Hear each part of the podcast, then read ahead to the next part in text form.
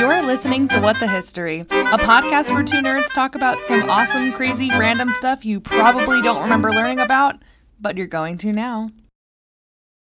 Hey, nerds, welcome back to another episode of What the History. Uh, this is Casey and Sarah coming at you today with something really exciting. I'm low key freaking out. Uh, first off, because this is the first time that Sarah and I have ever recorded on Zoom. So she is looking at me. Mm-hmm. Um, and I feel hyper aware of that.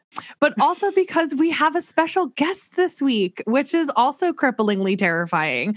Um, mostly because this woman is fucking phenomenal. I literally wish that she could be my history teacher for surezies. Um, so today, Sarah and I are talking to Sarah's good friend, Amy Manlapis. I think I said that right. Yes, yes, you, you said it right. Hi, I'm so excited to be on What the History. Um, I, I'm so glad to be here and to be talking about dead people with you. Yeah. We're so excited to have you here too. Yeah. Um, so Amy's going to talk to us today about something Sarah and I know literally nothing about, uh, other than the fact that she sent us this bomb article um, about the topic. But we're going to be talking today about something called Southernization. So, before we get too much into that, um, I just want to give Amy a chance to introduce ourselves. Uh, ourselves, herself. Introduce um, us, Amy. Introduce us, Amy. um, and so, if you want to just tell us a little bit about yourself, you know, what you teach, how long you've been teaching, you know, where did you get your degrees, all that good jazz. Yeah, yeah, absolutely. So, hi, I'm Amy Manlapis. Um, I'm 37. I've been teaching for 14 years. I don't math. I think it's either 13 or 14 years since 2006. Um, dear listener, you do the math. Um, I have we don't a, math here, so you're yeah, no yeah, no. um, I actually so my department chair, who I'm obsessed with, his name is Barrington. He will go. I don't do public math. Wait, is his first name Barrington or his last name? yes, yeah, his name is yes. Barrington. I would wow. literally die for Barrington Edwards. Like I'm putting. I was literally just going to ask you what possible last name could you have with the first name Barrington. Yeah, yeah. And Edwards he has, is good. It's well, and he has a PhD in the history of science from Harvard. And he's like, oh God, he's so good. Honestly, yeah. I'm gonna try and get him on the podcast for you guys because he's oh so wonderful. Yeah. So he's Dr. Barrington Edwards. Yes. Yeah. Um, I but, love it. But he's the most delightful man. Here I am hyping up my department chair instead of talking about myself, which is like the most me thing ever because I'm obsessed with him and I think he's such a good teacher. That's um, fantastic.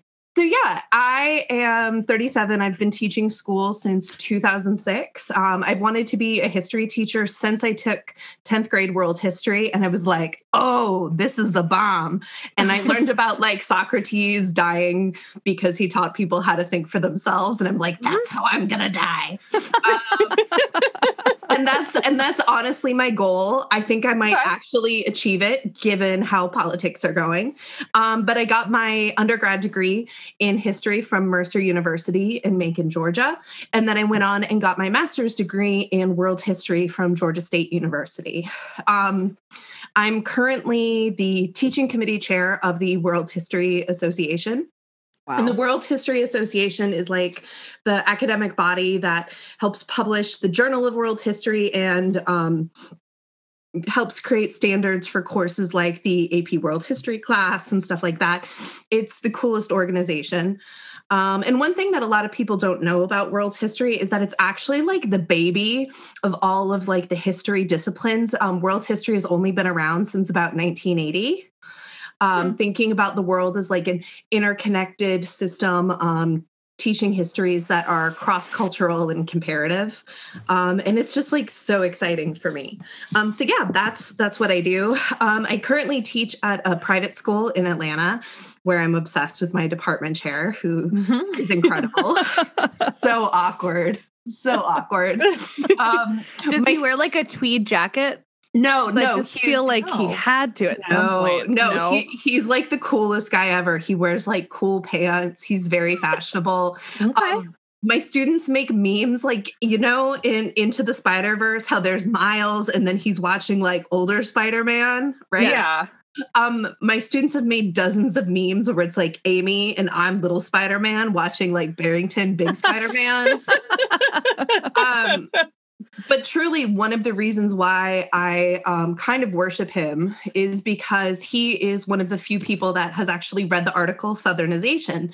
So when I interviewed for this job, um, he asked, like, you know, what is the most influential thing that you've read on you as a historian? I said, Lynda Shaffer's Southernization. And in a job interview, he leaned across the table and like touched my hands and he goes, I love Lynda Shaffer. And we just, we had this moment where I was like, you understand me and I would die for you. And, You're a complete stranger, and I really want this job. And also, Yeah. yeah, yeah, And yeah. also, and we're best friends now. Yes. and, uh, yes, and like also, I would do anything for you. that's Um, incredible. yeah, yeah. So Southernization is is not only super important to me as like a historian, but it has also like helped me make connections with other uh, like minded teachers and Yeah. researchers. And it's also how you got a job. it is also how I got a job.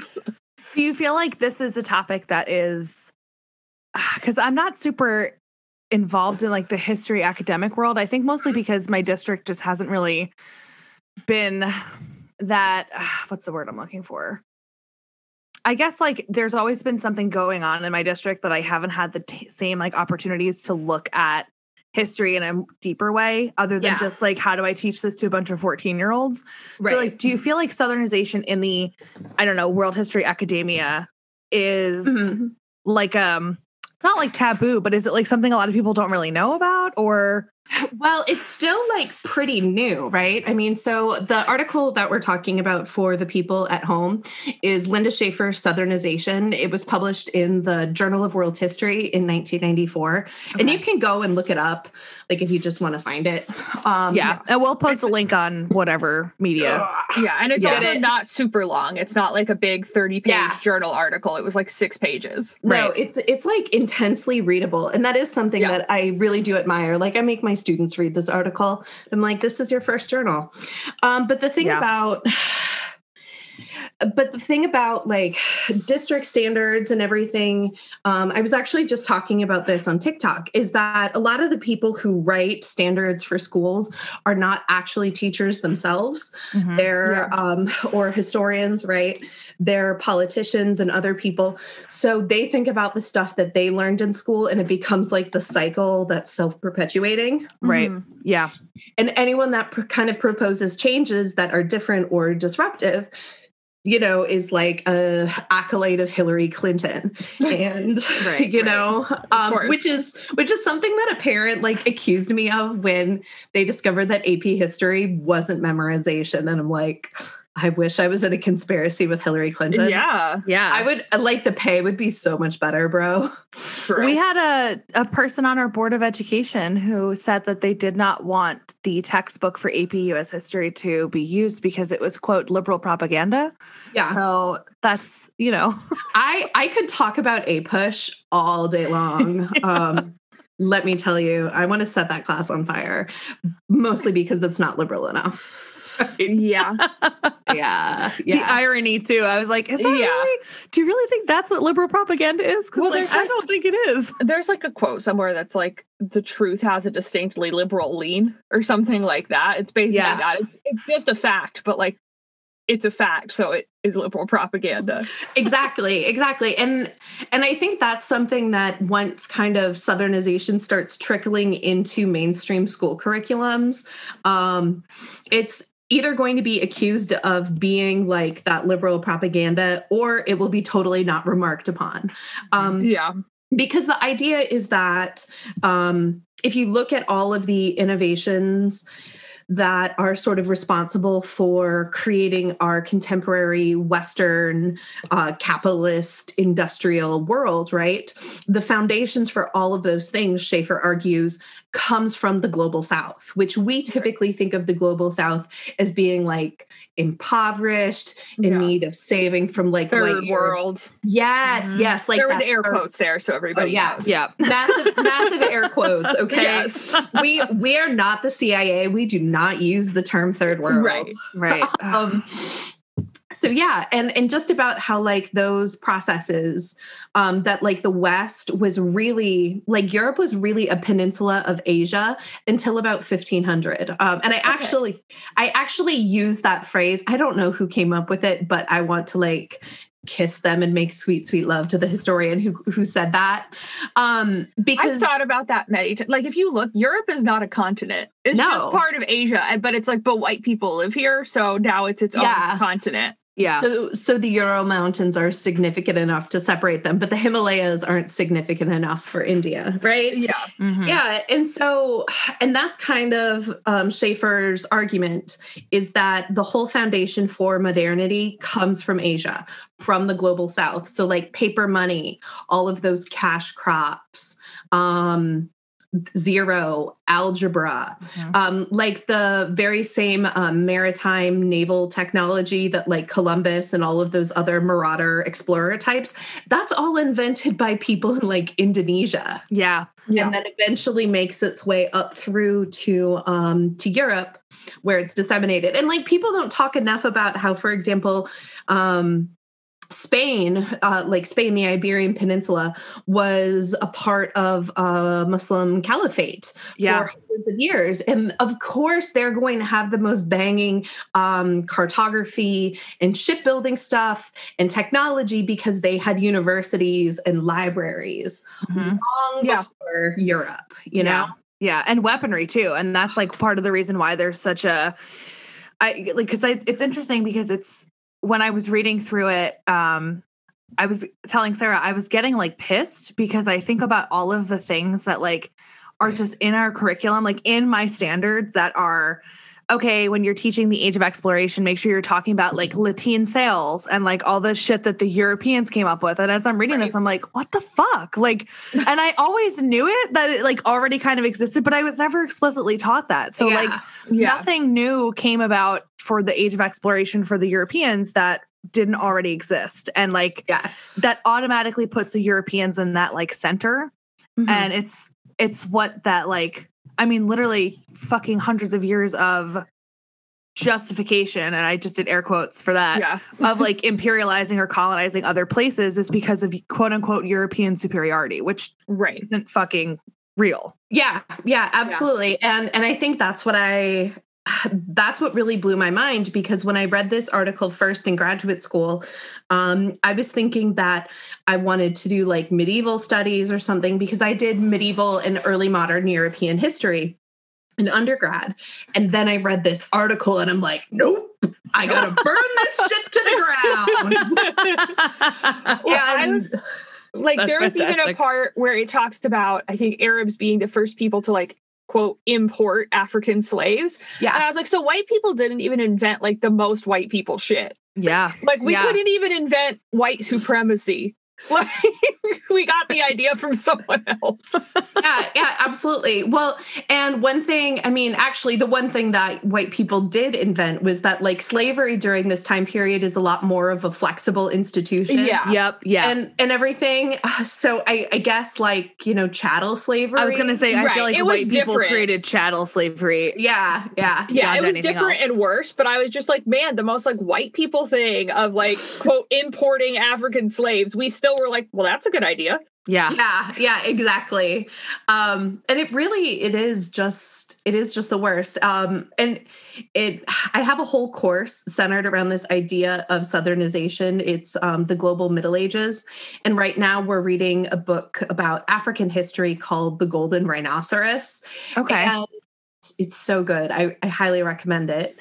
Um and it's fascinating to see my students faces as they're like the first university was invented in north africa by a woman mm-hmm Hmm. like yeah yeah um and then then there was the day when they found out that the first person to articulate like basically what would become capitalism the idea that labor is what makes objects valuable and Mhm. skills um that's uh, a guy named ibn khaldun and he's writing in like 1300 in this work called the muqaddimah and to have them be like Europe invented nothing. It's like, yes, Mhm. yeah, that's Mhm. that's absolutely correct. Yeah. Um, and I, So- I I love it. So just a question because I think um unless you know i guess geography or like the world you like wouldn't think this way but like i just kind of glanced at my map and i was like okay what would be the definition of the global south so if you could explain to people like okay this is how we identify it being a southern location like what would those locations include So like um the global south would be like I'm trying to think. So the global south is basically going to be any countries that aren't like Western Europe, mm, the United States, Canada, Australia, like Mhm. the white countries. right right Basically, that's um that's kind of how I I think of it like that global north south divide if that makes sense. Southern hemisphere versus northern hemisphere. Yeah. Except for no one is willing to count you know the um the sahara regions of north africa because of course. Right. Yeah. Yeah. It's so fucking racist like it's just like and this is going to be like the whitest thing i've probably ever said but like probably not but like how the fuck does that happen right like throughout the whole article and again i'll share the link out for everyone to take a look at but like it kept saying like it wasn't until the industrial revolution which was the what fucking 1700s Yeah. that like the British did this or whatever. Like, so it's clear that like I was thinking a lot because I teach the kids about um India and we talk, you know, as quickly as we can, but as like in depth as we can about how much was really taken away from the Indians when the British like hyper colonized, right? Like, yeah. you Yeah. know, and it's interesting because the way that, and I kind of wrote that in my notes too, like the way that the British treat the Indians versus how they treat other like colonies that they conquer is very unique because like there's Mhm. this weird reverence for them, but then there's also this like I'm still ripping away like really critical parts of not just your culture but your economy. So like I try to emphasize with kids like okay, the fact that that's where cloth was produced Mhm. but like when we talk about it in world history today like you talk about like the english you know cloth like textile factories and shit Right. so it's just interesting how much was really like taken but it was taken so late Mhm. and and i think that you also have to consider like the role of mercantilism in all of Yeah. this yeah um as well like if sometimes i the, mercantilism is just so astonishing to me because it's like someone actually had an idea worse than capitalism you Right. know? it's like oh, oh like capitalism looks like good good yeah. Like if I yeah. had to pick, if, if I had a pick, like Yeah. yeah, yeah, I will take it. Yeah, and and to me, I think that is is probably what what gets to me the most is that you see that there is a thriving um, pre-industrial Indian economy. Like India isn't industrial in the way that we think of like a coal pay a coal based industrial revolution, like right. uh, Manchester or Massachusetts or whatever. But Mhm. like India really clothed the world for you know like fifteen hundred years yeah and and and people had like a whole system of of functioning trade that that was happening in the Indian Ocean region. And it is weird when you think about how we don't talk about European exploration as being disruptive and like bad not Yeah. just bad but but disruptive and i would say like detrimental to the to like pre-industrial world systems Mhm. And I think it's interesting too, like from where I am in a public school education, you've always had to tread very carefully and kind of just hope to God that kids understood that imperialism was bad. yeah And you had to like, I have to present both sides of the argument and whatever. And which is Uh, like fucking absurd, yeah, right? I don't. I don't like, want to. In the last year, right? Because of everything that's been going on with just people waking the fuck up. Um, and especially in education in the public's like the public sector, I guess. Mhm. I told my kids flat out, I was like, there's nothing positive about imperialism. Yeah. Like, I'm not Yeah. gonna like pretend like I can teach you they built canals and roads Yeah. and brought medicine because like fucking to be honest with you none of those things like mattered they were only for like the benefit of the europeans conquering them like Mhm. Yeah. they can't be justified away to be like and also they've ripped away their economy their culture their belief system Mhm. their po- like political structure like Mhm. and I usually, I if I have to like present both sides and don't want to, I just do a like, well, proponents would argue this, this, and this. Yeah, like, yeah, I'm not yeah. telling you it's true, but like people in favor would say this. Yes. And here's why they're wrong. But they would say this. So now you know both sides of the argument. You Right. just also know which one's right. Yeah.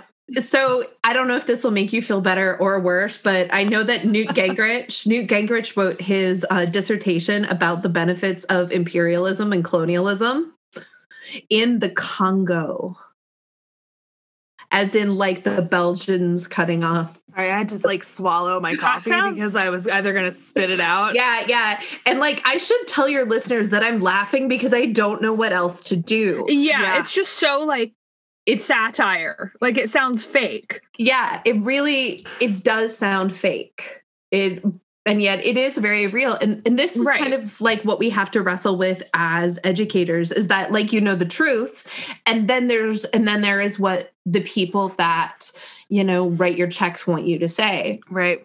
and like i'm fortunate enough to work at an institution where they're like you're a professional you do you boo Yeah. Um, what a treat that would be.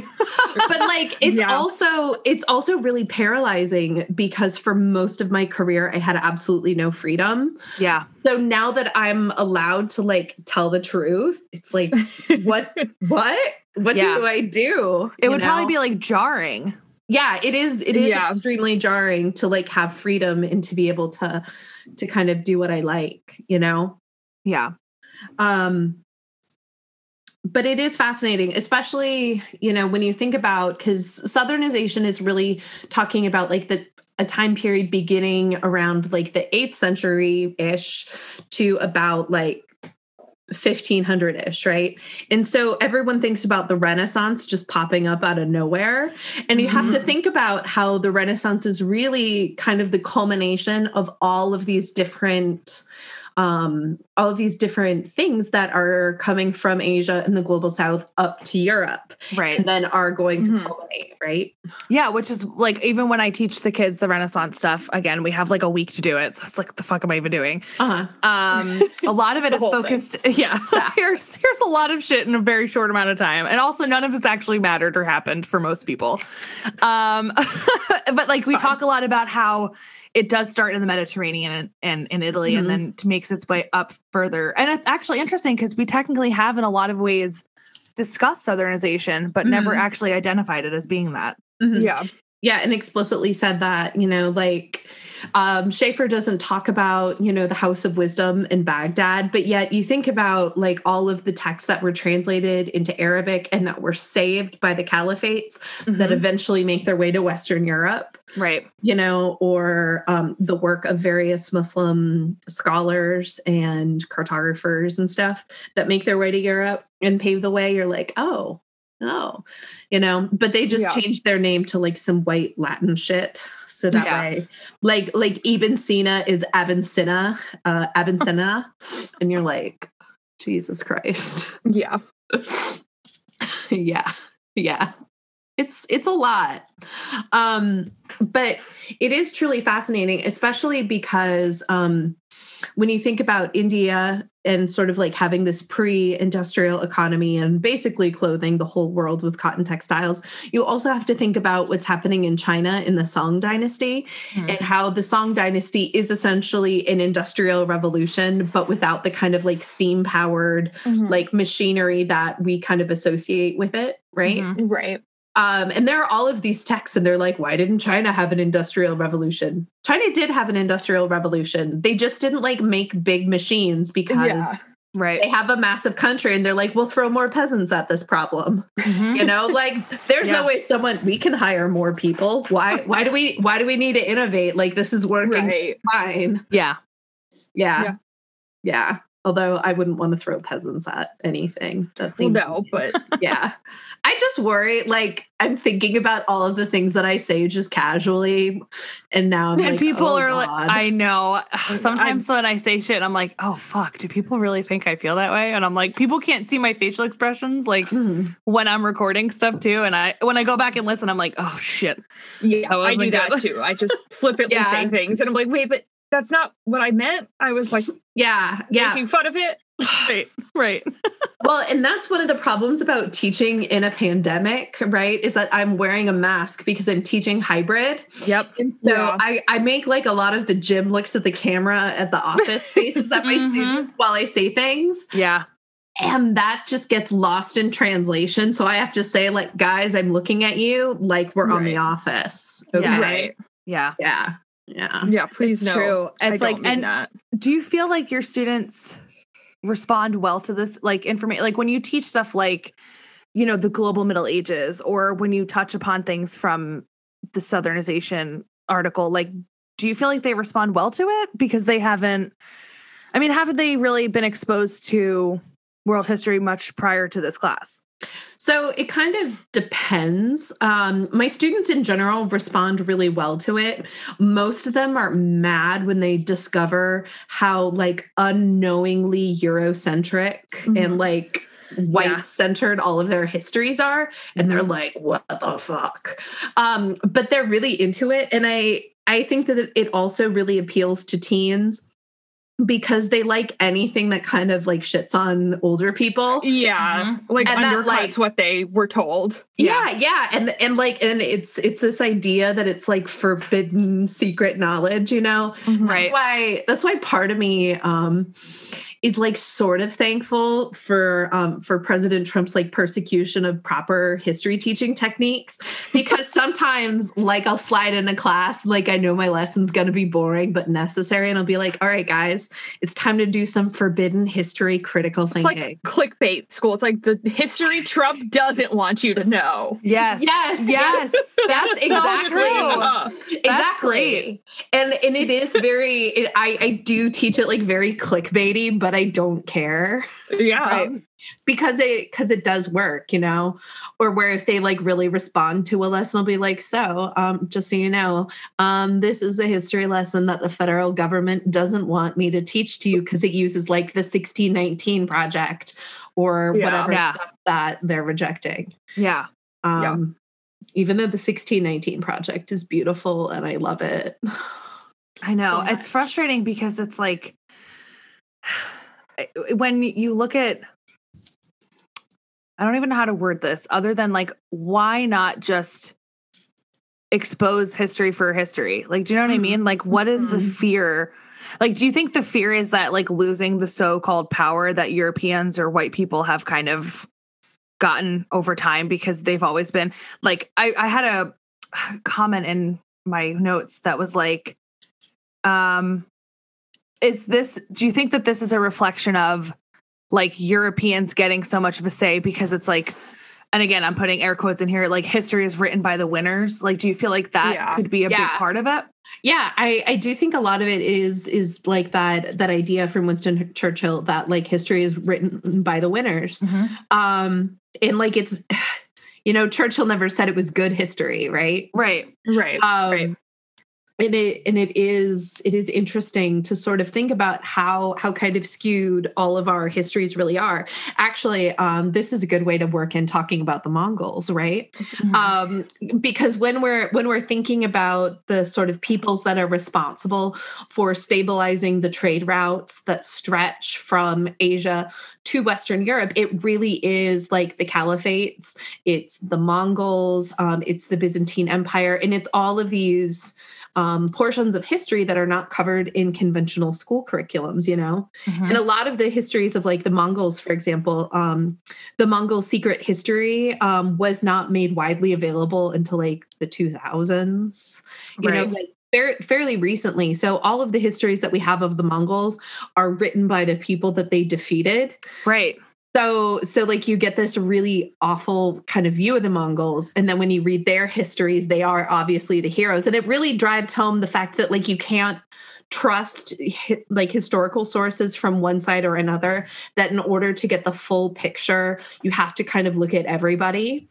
And I, I think that is very disconcerting, um, especially to Americans, because Americans are very attached to this Cold War vision of ourselves as the heroes yeah. and the words of justice, you know, like that whole um, I think it's like William Perry is the guy who who popularized um the Puritan idea of the city upon the hill. He's like this Harvard historian, and he he's the one that sort of took like the John Winthrop speech and like made it a centerpiece of his history, like this um, errand into the wilderness. Um, that's what the book's called. Mm-hmm. And I mm-hmm. feel like most American histories are kind of centered around this idea of like Europeans and particularly Americans are carving out civilization in a wilderness.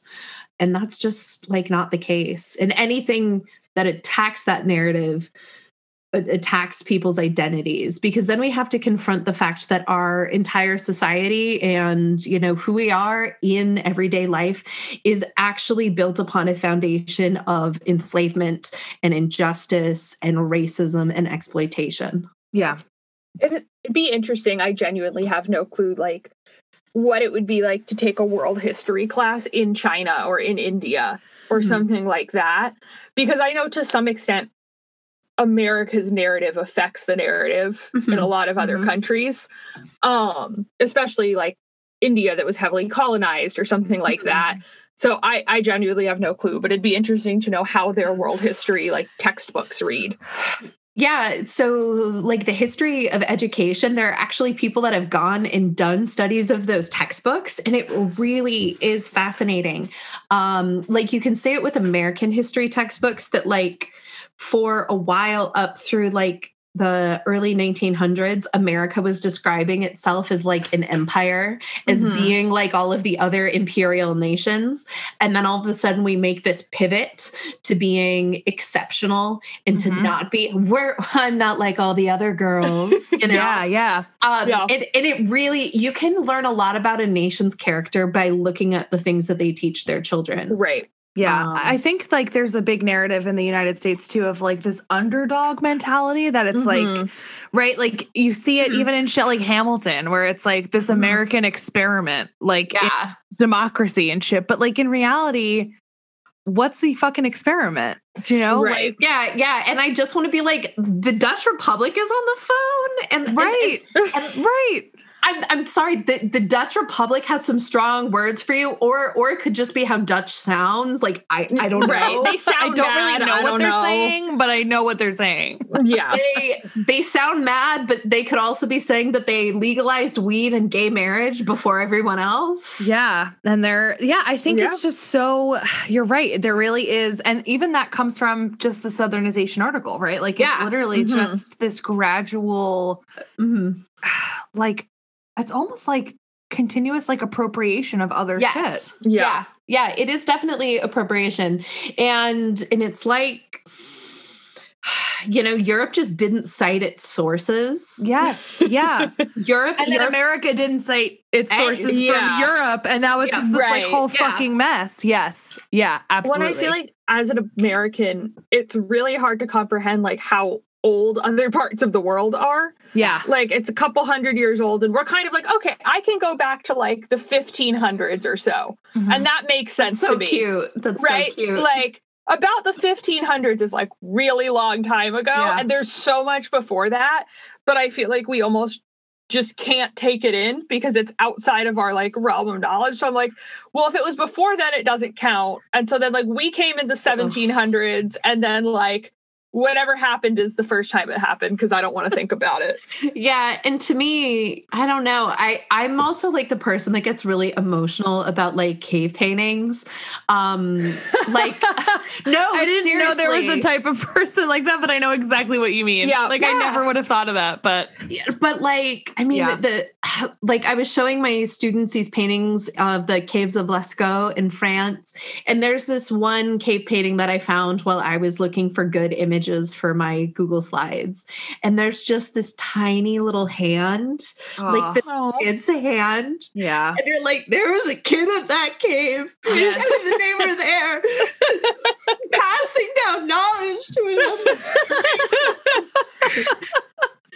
You know oh yes yeah. i totally understand yeah, yeah yeah but but even in terms of you know like cave paintings if you look at some of the recent finds in um in South America, right? They're calling it the Sistine Chapel of whatever. Mm-hmm. Yeah. And and I think it really drives home that that for most people, the only way to make non-Western history relevant is to compare it to something that is white, right, and Western. And which I, is like on one hand, it's I feel like the way to understand anything is to compare it to something you know. Mm-hmm. The problem is that the only thing we know is the Sistine Chapel. Yeah, yeah. Like when there's surely other things to compare it to. I get where that's the framework you use, but why yeah. is that the only thing we know? Exactly. Right. And mm-hmm. and world history, you know, it asks not just to question the framework, but it's trying to break and expand that framework. Yeah.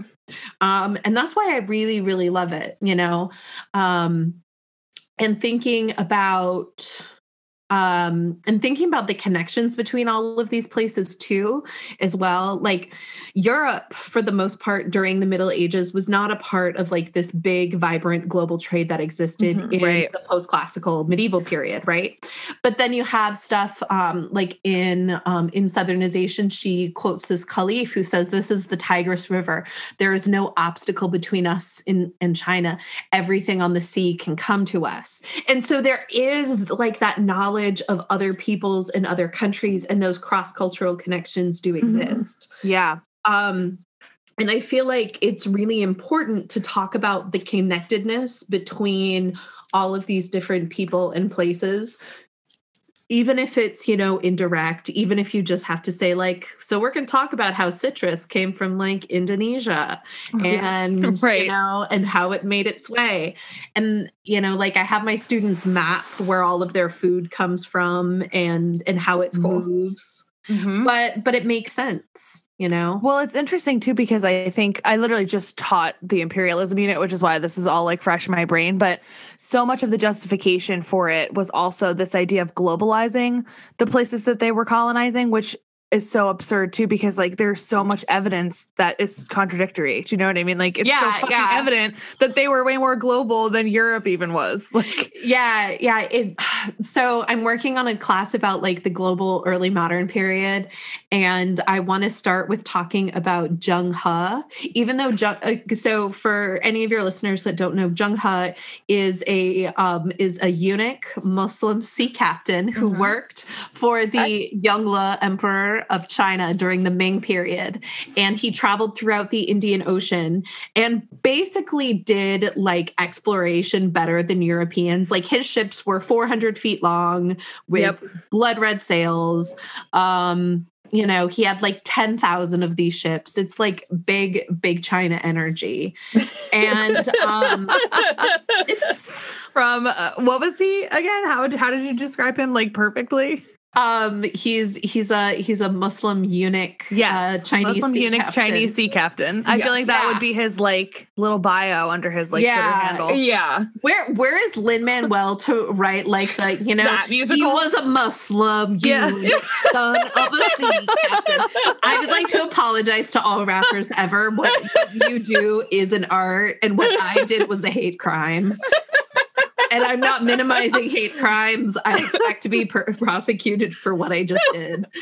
Um, you know, I mean, I'd watch that musical. I, I mean, I so. would too. I, I think Zheng He is fascinating because, you know, um, as a part of his journeys, um, I, I had my students read portions of the histories of Zheng He written by this guy named uh, Ha Ma Huang. I think I'm saying that right. I apologize to China. And and they were talking about how like they brought back to Beijing, you know, like I, am trying to remember. I think it was, yeah, they brought back like giraffes and elephants, and they brought African uh, like zookeepers with them to China to care for these animals. Oh you know? God. Yeah. And so it's like there were African people chilling out in Beijing. Or if you think about cities like uh, Chang'an, for example, where the Silk Roads end, air mm-hmm. quotes, mm-hmm. you know, mm-hmm. like uh, Chang'an has Muslims, Christians, there are even some Jews, um, Buddhists. I know Jewish people are everywhere in world history, and it's so good. I, I love, I love finding Jewish people everywhere. um, you know, but like everyone is so is so interconnected, and it just kind of goes to show that Europe or at least a lot of Europeans, despite being the most educated, are, are really not. They're only educated about the things that they find to be important. You know? Well, it's interesting because, like, they're again, you just described a world that was like way more interconnected than I feel like we we are today. yeah. There's such Mhm. a like distinction between like where you come from and Hmm.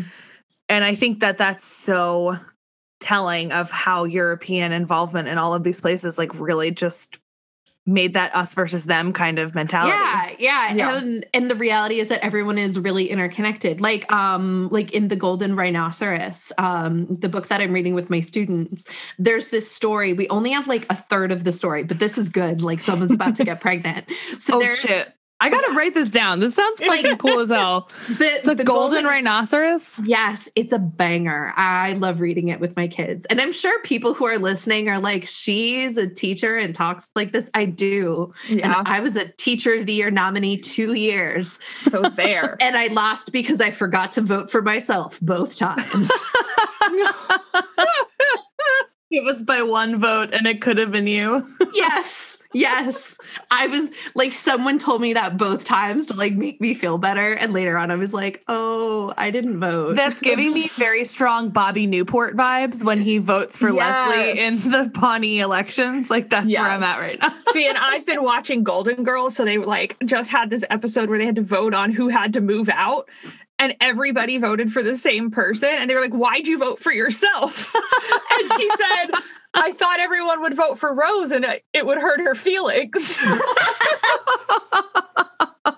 that's all I've got. That's fantastic. that- that's honestly very me. Um, yeah. Um, so there's this story. It's like chapter 15, and it's about this um, Jewish dude who's born in like Algeria or what we now call Algeria. And he's somewhere in the east coast of Africa, like as far away from everyone as you can get. And he gets this uh, woman who is South Asian pregnant and then basically abandons her on the beach. cool. Oh. Terrible, right? so No, men no, have no. always been trash. Is that what we're men- getting? all Yes, men suck. Got it, got Absolutely. Men, men have always been trash. But then this young woman manages to get a hold of his family in Cairo, right? Gets, Wow. Yeah. Through, because you have all of these merchant trade routes. Right. So yeah. She, so she gets an advocate to contact his family in Cairo, who then contacts him where he's living in like Algeria, maybe the Sudan, I can't remember, and then is and then shakes him down for money. It's oh like shit. you got this girl pregnant, you're going to court. And so Wow. even though she is half a world away, she is like getting her bag. She is getting justice yeah. for herself. And and I think that is such a fascinating story. And those are those to me are the stories that are the most important because that's something that everyone can relate to. We've Mhm. all known someone in that situation. Yeah, we've all gotten Right. knocked up and left on a beach. Hey, hey now. It's just like an everyday Tuesday for me, really. Yeah. So- look, look, I wasn't doing a lot when I was 13, okay? I was the most boring 13 year Oh old. my god, me too. Oh, I was just talking to my mom about that, and we were looking at my old yearbook, and I was like, "Wow, I really was fucking lame. Like, Oh, I yeah. didn't do anything wrong." my mom in high school would literally be like, "Is there a party you want to go to? Because I can come pick you up if you're drunk or whatever." And I was like, "No, I'll just be here on Live Journal." yeah, Exactly. I'm actually I was- working on something really good for my Harry Potter fan fiction. Yeah. so Yeah, sorry. Like, mm, I'm writing I'm writing high quality Draco Hermione right now. yeah. I, was a. Marauders kind of gal. I just Yeah. loved the 70s. I don't know why, but I was like, Uh, oh god. But yeah, that I was just lost like 12 listeners in that single moment. Of no. It's it's fine. it's fine. I'll I'm still here. I'm still listening. it's Amy. The way I know Amy is from like a line at Dragon Con. hmm Um, I guess I wasn't in the line. Our friend was in the line, but and then we just like adopted Amy. Yeah. So it's always This been this Dragon way. Con. I don't know Yeah, what that It's is. it's an Atlanta Comic Con. Okay, okay. Yeah. Um, the- it's like our an, annual. Okay, so it's not convention. just dragons; it can be all types of. No, it's like normal sci-fi, all it, that. okay. It was a I was line. like, wow, the sci-fi. cons are getting What- very specific. I was gonna say, was it Yeah. the 100? Was that the line? Yeah, yeah. It was Yeah. the 100. Oh, Okay. I can't I can't talk about the 100. But that is how. We, so it's we've always been this way. Yeah, This is what what- a niche con. Yeah. just Um, dragons. Dragons only. Yeah, well, and I I feel like most fantasy and science fiction is really an opportunity to talk with humans about all of the shit that we've done in the past, but in Mhm. a way that isn't going to get us pulled up in front of a congressional oversight committee Right. and and have Ted Cruz be like traitorous whore. I totally got some Crucible vibes just now too. Like Yeah. I mean, like, but I get Crucible Cruz- vibes from Ted Cruz. Yeah. for sure. I mean, yeah, Ted absolutely. Cruz is Danforth, and like anybody can fucking fight me on it because like just hearing Yeah. you say that, I was like, that's one thousand percent it. Absolutely. Um, So I had a I had a question while I was reading Yeah. this and kind of listening to you talk too. I guess as a teacher, and this is a, like this is maybe a heavy question or maybe it's not, and I'm just making it more than it is. What is the ideal way do you think to teach kids world history? Like what do you like if you could just create the perfect curriculum for students, like cross the years, like doesn't matter, like how would you go about doing it? Um, I would have it centered on historical thinking skills, truly. So, like um, contextualization, comparison, talking about continuities and changes over time. And then it would be centered on primary sources and teaching students how to look at different sources and ask about, like, who is the intended audience? What is the purpose of this document? What is this document saying, or what is it saying? But also, what is it not saying? What information do I know from outside of this document that they're leaving out? Mm-hmm. And to sort of teach students to read against the grain of a text, and that everything comes with its own set of biases and perspectives and whatnot. And I think that that to me would be like the most that would be the best way to teach world history. Yeah. And it- we actually that's what um we do like hippo analysis. Hippo, yeah, yeah. yeah, yeah. yeah. So that's um his, uh, it's historical context, intended audience, purpose, Purpose, point of point- view, and then if you want to do the oh, it's outside information. Yeah, yeah, and that and that's pretty much what I teach my students of all levels is basically hippo, um, and like every every lesson is centered around like a different historical thinking skill, and I bring in like a different document every day, and I'm like, all right, we're gonna look at you know like this map. Right. They're like, what the fuck does this map have to do with this? And then by the end, they're like, oh, Mhm. even maps have a Western and white bias. That, Yeah. that was the other day. Yeah. I'm like, yeah, let's go, let's go dig up Mercator's body and fight him. Fight him. fight Mercator. This is now an archaeology class. Yep. Um, it's it's now history and necromancy. Mhm. That's Um, cool as shit. I'm also writing that down now. History, and, necromancy. well, you know, and it's actually so just thinking about making people proud because, like, my Twitter bio ha- says that I just want to make Janet Abu-Lughod proud. Um, Southernization. There's also another book that is like very critical to how I teach and everything. Um, and that's called European Before, or I'm sorry, The World Before. Uh, I cannot talk. It's the called- world before fart noise. Yes. the world before fart noise. I am so sorry, Dr. No, Abu-Lughod. I love it. Um, it's called um, Before European Hegemony, and it's basically talking about all of these, all of the things that Lynda Shaffer is outlining, but expanding them from beyond just like how Schaefer is concentrating in the Indian Ocean region. But she talks about, you know, like the Mongols and North Africa and Baghdad and Cairo. And it's that kind of interconnectedness that I think is Mhm. really vital to teaching history well to students Mhm. besides like the primary sources and the historical thinking skills is that i think i think students need to know that we're all connected to each other even if we don't like it even if that means we're connected to ted cruz Right. Mhm. you know we we still are all here like we are still all a part of this global system that's Yeah. existed longer than we actually realized Yeah. Yeah. Yeah. That's super deep. Cool. Yeah, I love it. I know. yeah that's why I love that actually is funny because that actually answered one of my last questions or thoughts. Like, why do you feel like learning about Southernization matters? And like, how do you think that if we really focus on that, like it would change Mhm. the way Mhm. that we just Mhm. get history? Well, I also think that like if we were to use southernization in other narratives, like it's my belief that most classrooms, especially um, you know, taxpayer funded state sponsored schools are are sites of like racial and colonial violence against uh BIPOC students, right? Mm-hmm. This idea that their ancestors needed to be saved or whatever. Mm-hmm. And instead, what Southernization does is it decenters Europe and it gives you an opportunity to look at BIPOC individuals as being more than just like enslaved or exploited, but as innovators and as essential to the development of the world that we have Right. today. And I think that's incredibly important. You know, like as and when I have those ideas and those feelings as like a white woman, I can't imagine what it's like for for anyone not white in a classroom learning a curriculum that is centered around people that don't look like you Yeah. Mhm. You know that that don't have your experiences and a curriculum that sort of denies your reality if that Yeah. makes sense hmm so Yeah. yeah and it's it's like um it's almost like revisionist history and being Yeah. aware of that and just having to Mhm. be like okay with it. yeah You know, exactly just yeah. Yeah. I think we actually are doing a lot of work too, like in my district at least, with understanding that in and in the way of trauma.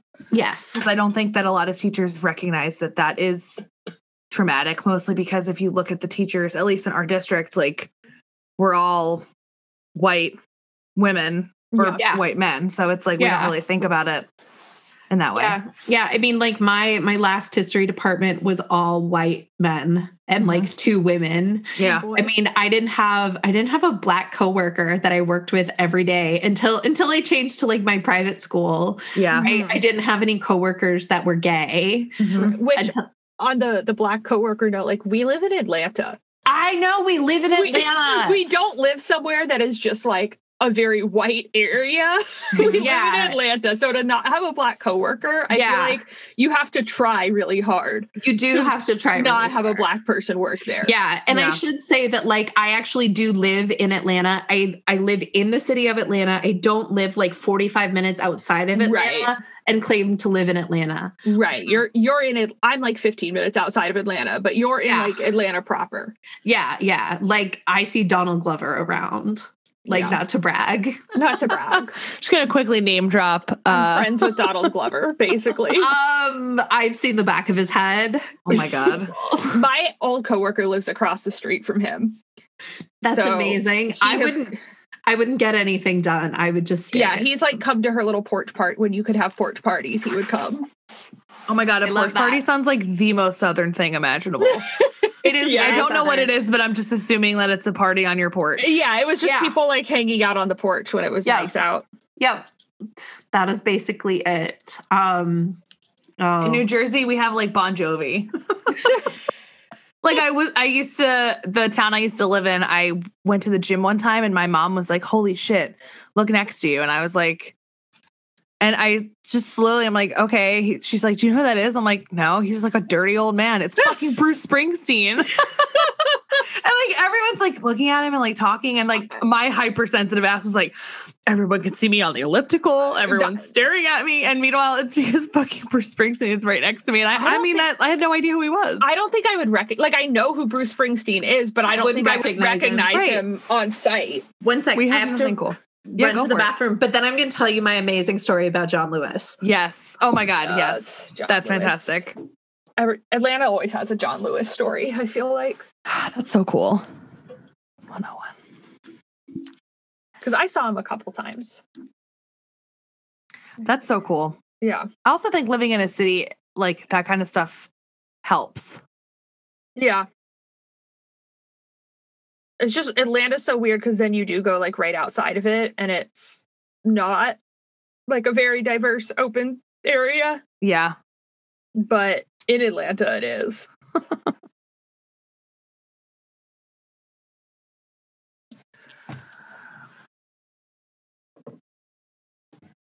I ran into my boss this morning at the grocery store and both of us looked like fucking scrubs and like neither one of us. we said hi to each other, and I was like, "Hey, Colin." He's like, "Hey," and I was like, "Happy Valentine's Day." He's like, Uh, "Yeah, you too," because I hadn't gotten Eric a card yet. Because I'm the worst fucking wife ever, and I was just like not feeling it this year. It's also our first married Valentine's Day, and I'm just like, Meh. And I'm like, "Hey, Colin." He's like, "Yeah, my kids wanted bacon and eggs," and I was like, "Okay." okay. like it's just like both of us are like, "All right, have a good day." I feel like with masks, you can just pretend you don't know they're someone Well, you know. I almost did, but then we made eye contact twice, and I was Oh. like, "There's nothing I can do." Yeah. Oh, masks. All right. Okay, so John here, Lewis. John Yes. Lewis, right? Yes. So there is there was a nail salon by my old house by the Whole Foods in Midtown Atlanta that I would go to. And I was sitting there getting a manicure and a pedicure, and they had on the news, and of course it's all Trump. And I'm just like, motherfucker. And then all of a sudden, John Lewis walks in. And John Lewis sits next to me and he gets like the old guy, I have diabetes um, Mhm. pedicure to like Yes. ensure circulation. Mhm, He mhm. tips a hundred percent. He knows everyone's Cute. name. wow. He um when when Trump was on television, he just kind of went like that old guy "Mm," noise. and and I just like smiled at him because when you live when before um before Mr. Lewis passed, you would see him all over town. Like he would go to Yeah. local high school football games, rummage sales. You would see him everywhere wow. like I marched in pride with him.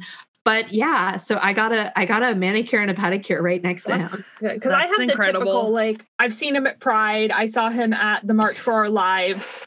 Um, and I think the Women's March, maybe different Yeah. stuff like that, but Yeah. never getting a manicure pedicure, which is the but ultimate. but also like if anyone needed a pedicure, it's Mr. John Lewis because he Yeah. marched everywhere for this country. that's true. Yeah. he Like- some feet care. he needs a foot rub. I Yeah. hope he is getting a lot of foot rubs wherever. I'm sure he wherever we is. go after we die.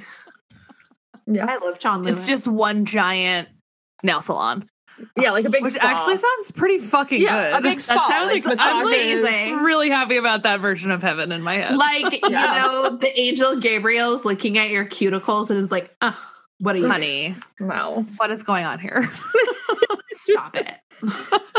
Why did I just picture Gabriel incredibly gay? Like I that's literally what just happened. Because he's judging your cuticles. that's probably what it yeah i Yeah. mean i mean like you know ga- uh, like angels are beautiful and terrible to behold and not of any form that humans understand or recognize right. and to me that sounds like heterosexuals trying to understand the lgbt yes, community a thousand fucking Valid. percent.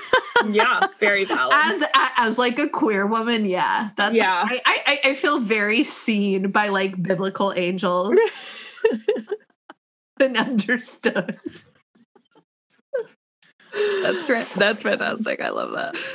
Wait, Oh, I man. remembered we have a fun question for you. Yes, I was I gonna love say we have we have. Uh, all right, you do the fun question. Okay. Yeah, So- do the fun question.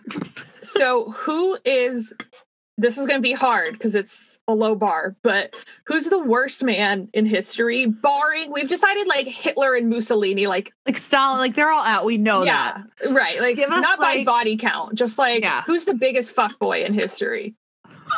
Um, honestly, I would have to say Thomas Jefferson, and Mhm. and and this to me is as someone who will de- like I feel like I was put on this earth to look after teenage girls in Mhm. particular.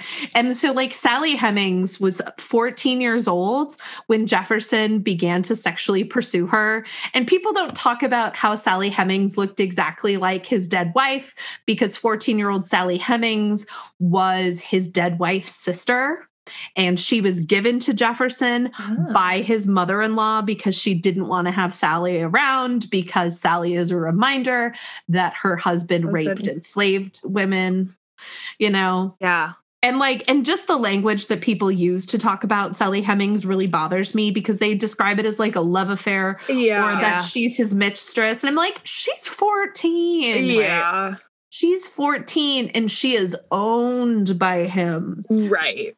Yeah. So yeah, I would say that Jefferson is a f- fuck boy, but I would also say actually I'm going to extend this to Jefferson biographers. Like any anyone who wrote a biography of Thomas Jefferson and described Sally Hemings as like his mistress or whatever Yeah. and didn't talk about how like he raped a child is actually the worst fuckboy in history. Like biographers that do that are the reason why we Which have is like perpetuate this like Right. bullshit. Yeah. Yeah. because it's yeah. one thing like like at the time i'm sure people didn't see it as the way we see it now but like Yeah.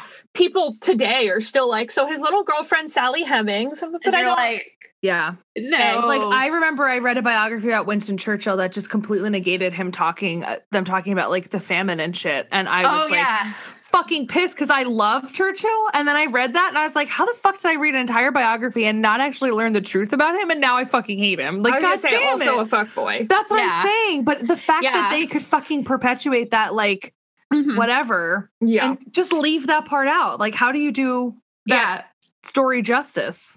Yeah, and so like I, I think that biographers are are really kind of the the fuck boys of history because they take out all of those things. Like no one um I had a whole rant on my TikTok about how like Black History Month, when you think about it, American Black History Month centers Lincoln freeing enslaved peoples. Mhm. And yet no one talks about how like all of the foundational work was done by black abolitionists. right So literally our Black giving a white guy the there's fucking Black like, History Month. we get Harriet Tubman, just that one. That's the one Yeah. that we know is like you are a you are like a black abolitionist who freed the slaves. It was you and Lincoln.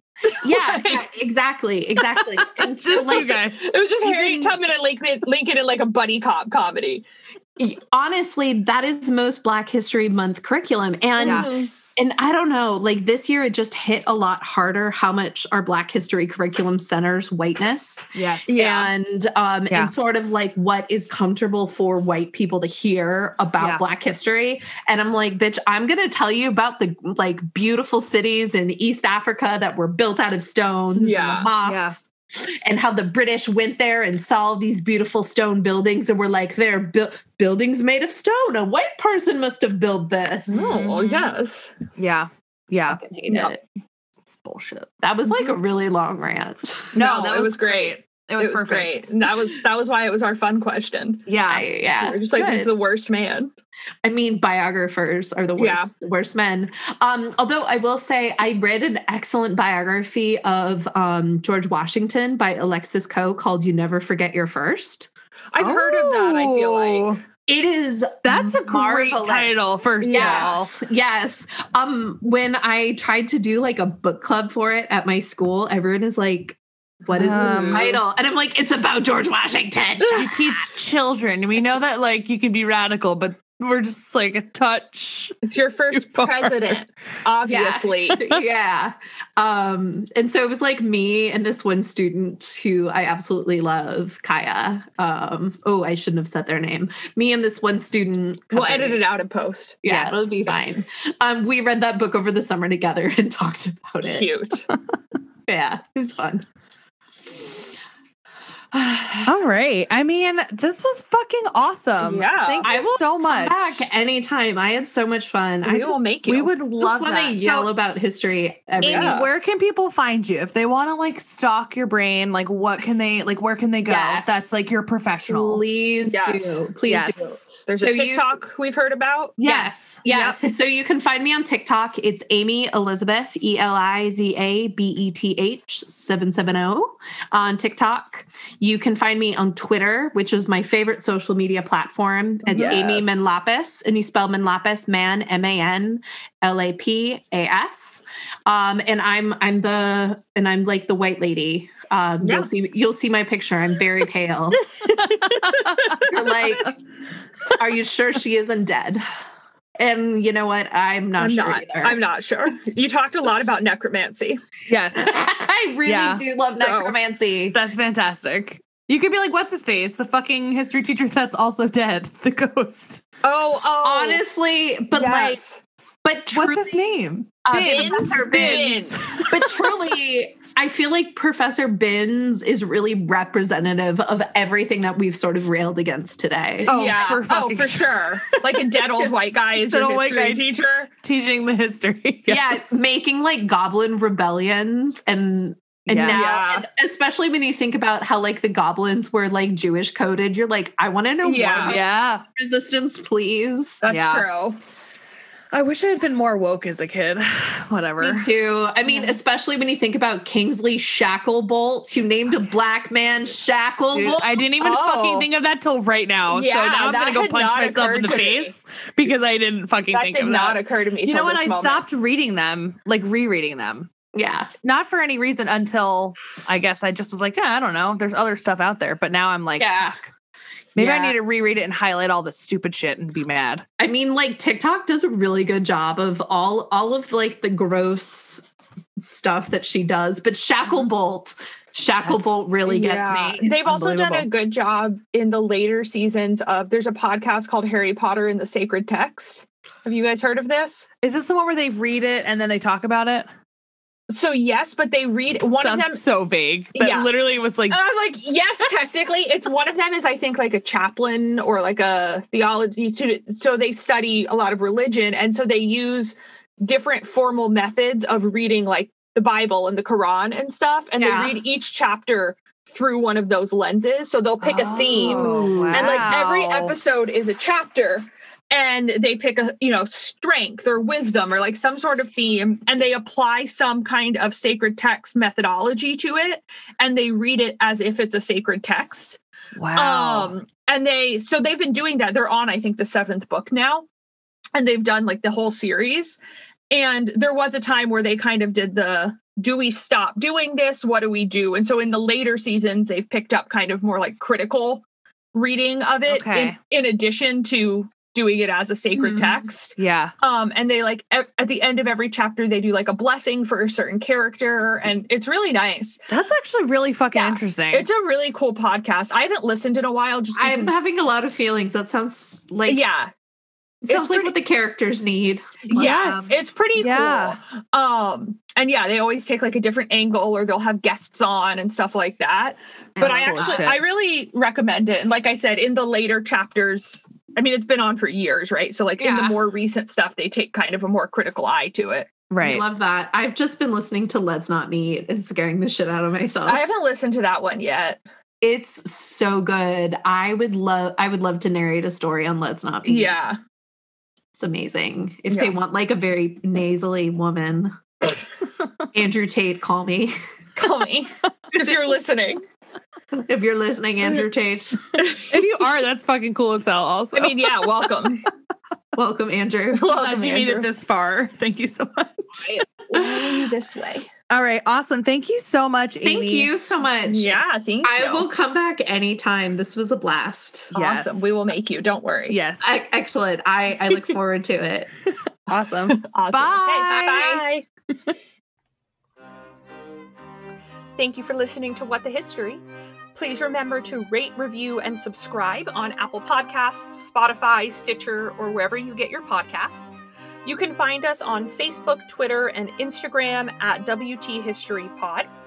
If you'd like to email us, you can do that at WTHistoryPodcast at gmail.com, and we'd love to hear feedback or episode ideas or anything else you have to say. You can support us on Patreon by visiting patreon.com slash WTHistoryPodcast and get exclusive access to even more nerdy stuff. Don't forget to tune in every Thursday when new episodes are released, and we will see you next time.